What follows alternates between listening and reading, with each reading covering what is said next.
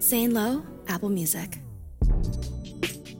All right, welcome to another episode of the interview series. Thanks so much for checking it out. This is where we have really interesting conversations, dive into the curiosity of making music, what inspires it, and often they just end up in places that we weren't expecting when we first sat down to speak. You know, you can always expect the unexpected from an artist like John Mayer. From the first time everybody heard his music, and, and he had that immediate success, winning Grammys and selling out arenas right out the gate. But it was very clear that he wasn't going to be an artist who was going to be personally or creatively boxed in. This is the kind of person who can step on stage and hold his own with, you know, one of his good friends, Dave Chappelle. It's kind of his foil in the stand-up environment. He's also created this world recently in social media where he's been sort of hosting these impromptu hangout jam sessions with all kind of interesting artists. And in fact, the first time that I got a chance to speak to him, I think we barely spoke about music. We spoke about a lot of things that revolve around it and a lot of subjects that came off the back of it, but it wasn't a music specific conversation. I did want to try and keep it focused on this one though, because his brand new album, Sob Rock, is a very specific aesthetic, right from the way that the album sounds all the way through to the album cover, and in fact, some of the things he's doing around it to make it interesting for fans as well. What is Sob Rock? Where did it come from? Who was John Mayer in 2021? And how far can we take this conversation into the unknown? These are really the only things that I came into the room with. Everything else was sort of like a game of table tennis. And I don't really like playing table tennis with musicians because they have a huge amount of time on their hands during recording sessions, so they get really good at games like table tennis. I mean, I played Damon Albarn once. I got one point out of 21, and he was fucking furious. But I'll play mental table tennis with John Mayer any day of the week.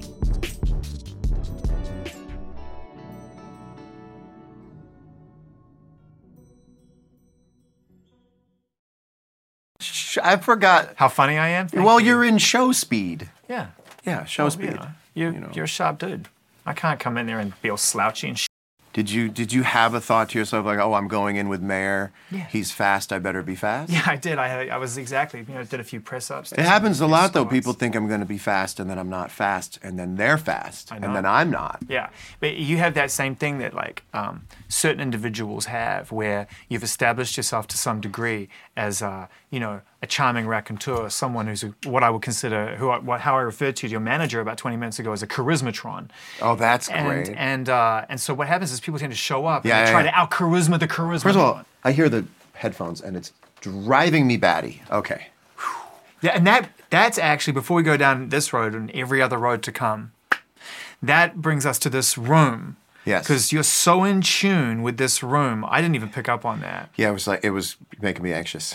It's just the headphones were bleeding back. No, but I love that. The fact that, you know, it's funny, you know, because we come into a room like this and, and we've very carefully made it a set. This is not a set. This is a place you've spent a lot of oh, time Oh yeah, but I I wrote a lot of songs in this room. Yeah. Yeah, right behind me. Where that's where I sit, and that's where I spent a lot of time not knowing what it is I'm looking at or listening to. You stare into the blankness all the time. This is a room where you just make believe, and then you stop, and you go back in there and you listen, and there's nothing. Yeah. Sometimes this is the room where you hit something and you go cancel all your plans. Oh, this is this is it for now. Here, here we are. Yeah, yeah, That's the best feeling in the world. Yeah, but you can't. You're right. You can't turn that on. no, it- it's not But you got to show up. Just show up. You gotta show up. You just show up. That's the great thing about this building is I can walk in. Because someone will say, "Hey, let me play you a song in a different studio." Yeah. And I'll sit and listen, and if it excites me, I'll get up in the middle of the song and go, "I'm gonna get my guitar." and so you do. You have no problem inviting yourself to that wedding. No, I don't invite myself in, but I'll invite myself on the song. That's what I mean. So once you're in the room, you'll happily say, "Man, I could totally make this I can't. I, I don't have a choice, man. That that level of excitement when I hear the flashpoint of someone's new song. You're just they're not playing you a song they've had forever. This is this is they came to get me or something. Go, hey, I want to yeah, play yeah. you something. Yeah, yeah, yeah. So you're there's already that sort of assumption to some degree. Yes, I th- um I think so. A little bit. Yeah, and, and Well, that's what I was going to ask you actually, which is like being John Mayer and being somebody who's so musically gifted. Yep, total fact, stand by it, and also very adaptable to your environment. Do you walk in the room and kind of know that people are subtly like you must know that if you go and hang out with Sean, Sean's kind of looking at you like, dude. Uh, Sean's a little different. I mean, I, I really, I think I know everything he makes. We send each other everything we make. Yeah, So yeah. I know it's really cool. Like as I sit here, like I know what his what he's going for on his next record. Yeah. You know, which I I find actually like really kind of informative for me as a musician to Yeah. understand. If I can understand where the key players are going, it helps me understand where I would sit given the records I make. What I love about your relationship with Sean is that on paper it feels more like a sort of, um, you know, somebody who is uniquely ins- inspired by you that you would then try to nurture and guide. But I know that you actually have a deep friendship and there's a there's a there's a bro down there. He's remarkable. I got it. He's remarkable. Mm-hmm. That's all there is to. I mean, he'll send me stuff he's working on, and I'll send him stuff I'm working on, and we don't we don't really sugarcoat it for each other. Yeah. Cool. But he sometimes we go cool. Sometimes we go now that's one. Yeah. He he is so honest, man. He's he's really he, you know who he reminds me of. He reminds me of George Harrison, in the sense that his spirit is immovable. Yeah. And it's his. Yeah. And it's honest. Yeah. And that's that. very George Harrison to me. Like I remember seeing George Harrison on the Dick Cavett show. Yeah. Obviously not when it aired. And he's not pushed around by the excitement around him. Have you ever experienced writer's block? Or, and if so, what's your definition of it? That's a good question. okay, here we go. Here we go. Let's go. Writer's block is when the two people inside of you, the writer and the reader, hmm. when the reader doesn't love the writer, or when the listener doesn't love the player. And so, writer's block is not a failure to write, it is a failure to catch this feedback loop of enjoying what you're seeing and wanting to contribute more to it. Right. So writer's block for me doesn't happen as often as it does for other people because I know when I'm ready to sit down and go for it. So you know when you are connected Mm-hmm. to that conduit in a mm-hmm. meaningful way, and Mm-hmm. you know when it's cloudy and best to mm-hmm. sit tight. Mm-hmm. And also, I don't really make records unless I've caught a new mission statement hmm. for what the music should be, what the message should be. And once I catch that, then it's a little bit easier to write.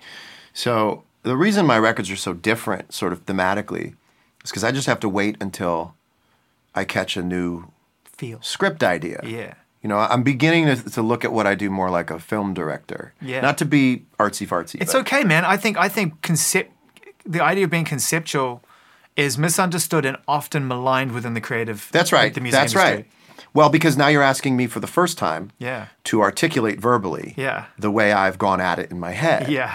This, this is the very first time I've ever put into words what the process of making Sob Rock was. And, and for this one, it was, I thought about it this morning because even I was starting to have to practice putting these thoughts into words. I think I got more out of Once Upon a Time in Hollywood than I ever expected to get out in terms of it being an achievement, an aesthetic achievement. Um, and I thought a lot about being a director on this record, having tenure, having what the kids call clout. If I'm working on a movie or a record, then people might want to know what that idea is and might trust that whatever that idea is is worth watching or listening to to keep the metaphor running. I'm with it.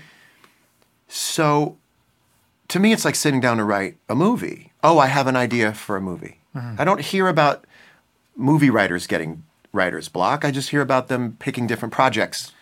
I think they probably do. I mean, I think Barton Fink, there's a great example of that. Script writers do definitely go through that, but I think what they have is the opportunity to lean into characters. That's right. Whereas Well, you know, there's this whole idea of being of being in the music arts of of like if it's not a real representation of the pain or the feeling you're going through at any given time, Mm-hmm. how are we supposed to connect with you? That trait is a lot. But what if, what if you don't know it's real while you're doing it, That's the part I and love. And then you listen back and realize it's real? and that happens all It's the happened time. on this record. I thought I was joking. I thought I was kidding. and so did I when I saw the cover. But you sent me the record before I saw the cover or knew the album title. Yeah. So let me give you a little bit of a twist on the tale. You were kind enough to send me the record with no title, no nothing, no art, no nothing. So I put it on and I'm like, wow, all right, John's doing some soul searching here. And then I see the title and the album cover and I'm like, okay, Good, good. This is the barometric pressure mashup here. This is uh, how Are we looking at the puppet now? Like, Uh-huh. what are we doing here? Like, why are we uh-huh. looking at this when it sounds like this? Mm-hmm. Okay, so I'm coming at it from the wrong angle that most people are coming at it from, and I'm confused, good. you know? I've done this for long enough that the idea of just a single layer offering doesn't excite me anymore.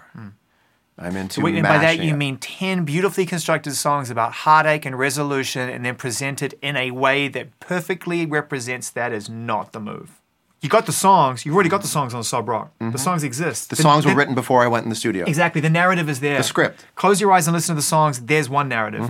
What I'm saying is that to follow that narrative all the way through does Mm-hmm. not excite you. You like to put that narrative to one side and work out how I can subvert Uh, or create on top of that. That is correct. Right. So w- when I was making the record, the idea was that I was getting somewhere if I laughed. Right. Right. Not because it's hilarious and it's insincere and it's jokey. It's unexpected. yeah, we laugh when when a, when uh, a sentence ends in a way you don't expect. Or, or just the, the song that explains this the most is "Why You No Love Me" on the record, which is funny in the sense that it is so blatantly beautiful and sappy, and it's like this late '70s kind of, you know, all the names, you know. The lyrics are brutal. I've never written more brutal lyrics in my life. And when I would play it for people, they would laugh because it's like, what, what are you doing? And then sort of go like, stop it, right? It's like this umami flavor where the, musically you're on a sailboat and lyrically, if you really break it down, it's really, really intense. Because here's what I can't understand about that song, and I need, and, and this is where you're going, is that that is that if it just worked phonetically, why you no love me, fine, okay, laugh or don't. Mm-hmm. But why don't you love me works just as well. No, it doesn't. Why you no love me is how I have spoken those words for a long time in relationship. And it is the child who you know, it's not ah. it's not English as a second language. It's language as a second language. How do I use these words that I've just learned as a child? to que- and maybe I'm maybe it takes 43 years to ask that question. Yeah. But you still ask it in the language of a child. How is it possible? How is it possible that you couldn't love me? Right? And that's brutal. But it's funny as all things that are brutal are when you're an adult.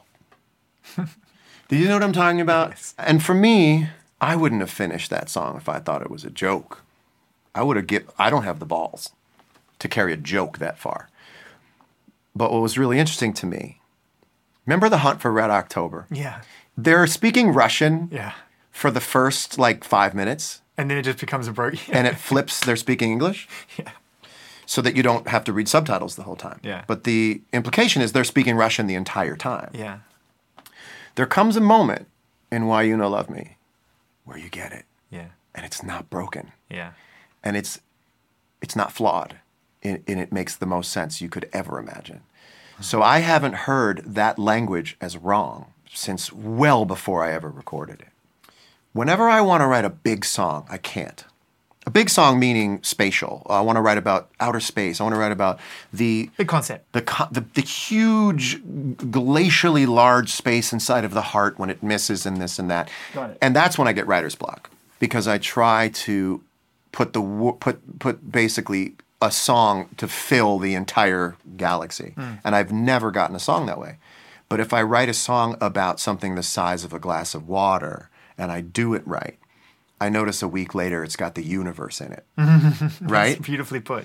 So I'd rather have the universe in a glass That's of water than try to make a glass of water fit in the universe. And and and that's why I, I stay home a lot instead of go to dinners because everyone's trying to fill the universe up with one glass of water. And I go, listen, we would have a better time if we picked a, a microscopically small detail and worked that for an hour and a half or two hours. You know? I love that. Um, There's a line. I don't know why. It just it, it, it reminded me of a line in the album, which made me laugh, but also made me really like that's dialed in. Which was "Hurt me once."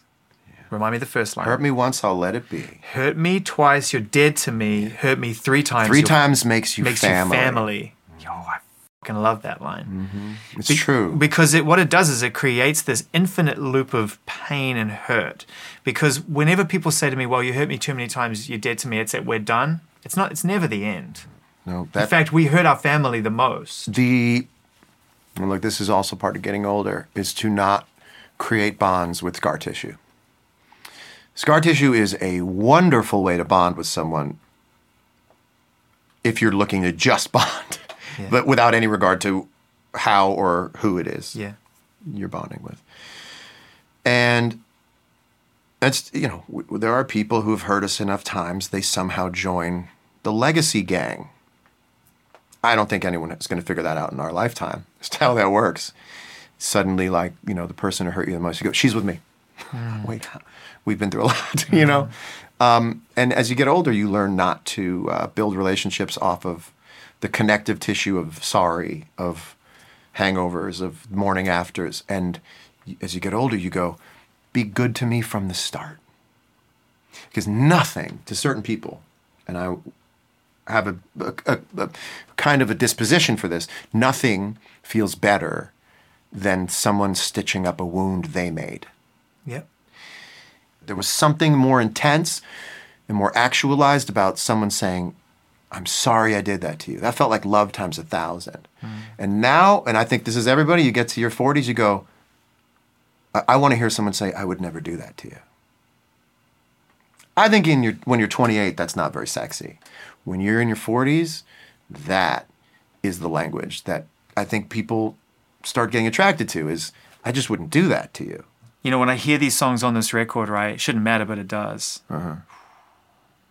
That to me is like, I'm gonna say it, classic, Mayer. Like, you. you just write these songs that just have this perfect story to them, and you sing them in a way that is so in awe of the song.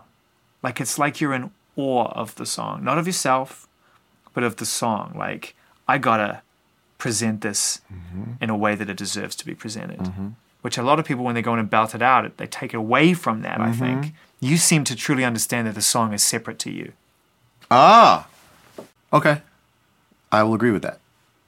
I am making the little world that I then get to stand inside of and sing. Yes, Yeah. yes, And then if it's really good, I'm in a, I'm in enough of a sort of separate headspace while I make the record that once it's done, I can hear it for the first time. So I'm listening to Sob Rock like a fan. I listen to the record. I, li- I pick one song a day and just go six times into it. I love that. Because I can't believe it's me. It shouldn't matter, but it does. I wrote in my head. It was the only song I never wrote down. I just knew how, I would just work on it in my head and stand in the shower and work on the song. And then I went up and wrote it up in the studio in Montana. I wrote it in an, in an evening. I just put it down. And I didn't, I thought it was nice. Okay, it's nice. Normally, the first song you write for a run is like the pipe clearer. right. It's all right, you know. Yeah. And I went through a lot of iterations while we were recording it from kind of electro to super synth heavy. Is this a drum. theme? Did you do a lot of versions of a lot of songs on the record? Yes. This is the record where I had 10 songs locked. These are the 10. My record before, which was the Search for Everything, Yeah. to me suffered because the door was open to it the whole time. New songs would come in, Right. old songs would go out. Right. So there was probably a version of that record that would have come out a year earlier Right. that would have been a little more focused. So the new rule was these are the 10. Now, what are they going to be? What, you- am- what am I putting? What clothes am I putting? If you want to write another Yeah, one, yeah. it's for the next record. right, right, Right? right, right. and so it just became this is my script this is my movie we're not going to write a different scene from a different movie in this movie. Mm-hmm. And it was really about going in and recording it and listening back to it and asking myself the crucial question do i believe this or is this full of shit? You know? Or does this really carry out what i think the vision could be for a record like this? And shouldn't matter but it does. Ended up after that maybe the fourth run at it not the fourth take probably the 400th take all in but the, But the fourth, fourth set kind of clothes. se- yes the fourth set of clothes was acoustic guitar Yeah, vocal, the out the way. one synth bass Get and drums the- and that's kind of in a way that album. that's live that that performance is live that the acoustic and the vocal are in the same microphone Even the pads in that song That's- are so subtle. that's Greg Phillinganes yeah, doing voicings on an old Roland, you know, Yeah, JX8P. Yeah. Like only he could do. So this is where I go back into once a time once upon a time. yeah, You can get actors who can in a movie who can communicate something like they did in the past so that you understand what kind of movie you're watching. Yeah. And I felt very much the same way. Like, get Greg Phillinganes instead of get someone to do Greg Phillinganes. And that song, if you key in on what he's doing on the synth, it is orchestral, where it never gets, and this is the game, this is the whole Sob Rock game, gets sweet, but never sappy. Yeah. It's this record is like demonstratively sweet and luscious and melodic and colorful, but it's never to the point, and I like to teeter on that line Where you overcook it. where it gets cloying. yeah, yeah. and Where I'm trying too hard to make you feel something. By the way, it's easy to do if you're doing quote unquote 80s music. Well, especially when you have a guitar at your side and you're known for being able to go on there and knock out a sweet 32. Right, and what's right. great about this album is that you touch it. The way you treat that is the way everybody treats the album. Yeah, that's right. It's like a, That's right. a brushstroke here, a brushstroke there. You know what? I'm going to use it. I don't know if I can use it anymore. I'm just going to go there. Go. Beautiful plate. Like, beautiful plate. Like, first of all, the china's excellent. Mm-hmm, Right? Make the pasta yourself. Serve it up. Delicious evol. Truffle. Mm-hmm. That's it. Yes. Now the kitchen Like is four messy. ingredients. The kitchen is so messy. Yeah, yeah, yeah. I would have been shut down by the health department for how messy the kitchen is in this metaphor. But it, the better a writer you are, Yeah. is when you can is the better you are at separating how messy the process is Versus the from how clean you result. know the Yeah. plate's going to be when it gets yeah, walked yeah, out. Yeah, you yeah, know. yeah, yeah, yeah. And- so let me ask you this mm-hmm. then: You've got this album of ten songs, lovingly put together. You've shown real restraint. You're in a reduction process in order to mm-hmm. create the perfect mm-hmm. ten song That record. is correct. It is a reduction process. Which, in its very essence, by by the nature of the format and the way you've done it, is a very '80s move. Because I'm thinking two sides of vinyl, two sides of a cassette, five and five, correct, perfect. Then you come out and you go as far, and we touched on this a little bit before, but not satisfactory enough, I think, for everyone who loves you to really know why you decided to dress up like Don Henley and Mm-hmm. call it sob rock. The idea of sob rock is that it might have been something that already happened, but when you go looking, it's not. The idea of sob rock is to implant false memories into your brain. Because that's what it did for me. So it's a little black mirror. So this is so familiar to me. Why can't I find it on the internet? You can't find it. It's out of my brain and it's out of everyone's shared Mandela effect. Okay? And the question is can you have memories oh of things that never happened to you? This is the best answer ever. Can you have memories of things that never happened to you or that might have happened to you but you were too young? Can you go back in time and synthesize a piece of work that's so true to the era that when you hear it, your brain goes, no, no, no, no, no, no, no, this exists. No, no, no, no, no, no, I'm going to find it. And you can't. And then you subversively plant these new feelings. And Correct.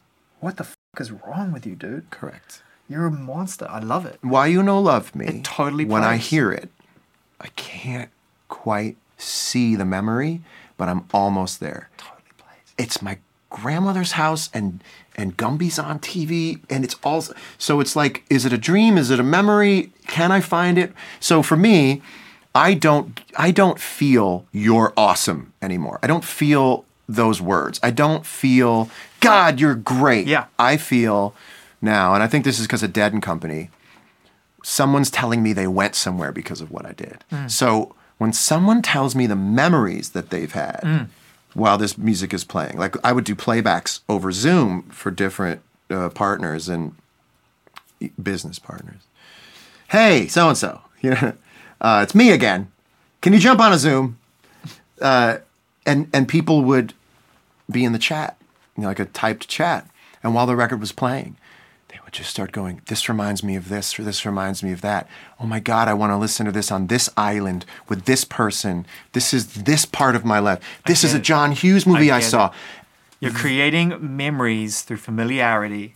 Whether they're real or not. Maybe Doesn't- maybe you maybe I'm maybe you're That is loud recalling and it. clear. That is loud and clear. and people are when people tell me where they're going because of this record it's like that started when people came to me after dead and company shows and said because of your music i'm able to take my son or my daughter or because of your music i'm able to listen to the music that my friend and i who's no longer here used to listen to I'm only here for transportation. Well, you're a really fascinating case because, on the one hand, you've been one of the most long lasting contemporary figures in modern music, and yet I don't chalk that down to your albums being in one trend or another or following any. They've always been out of the trend, actually. Yeah. When I when I made my first record, I was told, "Look, it's not what's hot." yeah. What a great thing to be told at the beginning, by the way. Oh, th- that's, I would just get my spirit crushed. Mm-hmm. Look, this is what's hot. P.O.D. Yeah. Papa Roach. But I'm serious. Looking You know, back on it long term, thank God you got hit with that realness early on and came through the other So side of I'm it. trying. What I would love other people to understand is that there is no more reason to have to adhere to any given idea of cool, especially post pandemic, which for the first time in anyone's lives Yeah. stopped the clock on hyper modern day trade of culture. And so for me, I went, oh, I don't have to do anything I don't want to do. And in fact, I can make a record that's in some way provocative, if not antagonizing, right? And then I did what I thought was going to be antagonizing. And this is the most important part of the conversation, I think, creatively. You may just have to dress up your intentions to make something different and call it by a name that no one else is going to call it after it's made. And for me, it was like, I want to get in trouble. I want someone to tell me this is sh.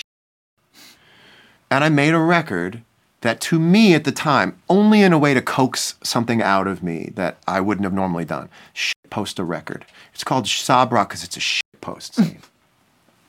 right? But more importantly, it's what I thought was a shit post. And this gets down to where artists sit in front of you and play you what they think is their garbage, and you go, that's the best thing I ever heard you play. Mm. So, Well, it makes a mockery of them of the whole experience. it makes a mockery of their interpretation of the experience. All of it, the which is trade. just enough to break out of the mold The and make something unique. Exactly. So, You detonated it. yeah. And and and the reason you have to is because I never want to be that artist who runs out of paint colors and begins to just make the same songs over and over again. And that's every like if you're lucky enough to be 20 years in, you do have to deal with the fact that wow, these paint colors they want me to use, it's another blue painting. It's another blue painting with a white stripe. It's another blue painting with a white tree. It's another blue painting with a white car. So for me, I'm only interested if I get to put new paints on the canvas. And if my way of doing that this time was no one's look literally no one's looking. This one's called Sob Rock because you just would never imagine that was the name of the record. And I'm going to go so deep into my fantasy. Like I live half of me is in this fantasy all the time now, especially as I'm sort of watching the promo stuff come together. The tell the fantasy of being able to detonate the the world of Sob Rock, Yeah, like the yeah. world of this music. And remember, I would get in the car to go home, and there's nothing in the world. There's just like trash blowing across the street, people walking diagonal across the street. And you're They're listening to Wild Blue. quiet as can You're be. listening to mixes of Wild Blue. Well, yeah. Like what fucking alternate contrasting Uh-huh. reality am I in right now? I was actually in dead quiet because by the time I left the studio every night, that was it, right? Yeah. And I'd go to bed and I'd wake up and I'd go, okay, let's use this freshness and listen back. Yeah. I'd go right back into the record Yeah. and it would tell me what's not right. And I'd go, I'd listen all the way to the studio and Don Was would say, Johnny, what are we gonna start with? And I'd go, this and that and that and that and that. And I would just go in all day. Because to sit and work on this record was the only shot at a reality that I had that I wanted to be in. We would all meet up in this studio, put the music back up, and that was the only access we had to happiness Yeah. and joy. Yeah. And so Sob Rock is made to make you feel joy because it was made in a moment where joy was at such a premium that I was laughing if something sounded good. I, I was thinking this morning, like, the best response to music I can think of right now is, ooh, yeah. right? Yeah.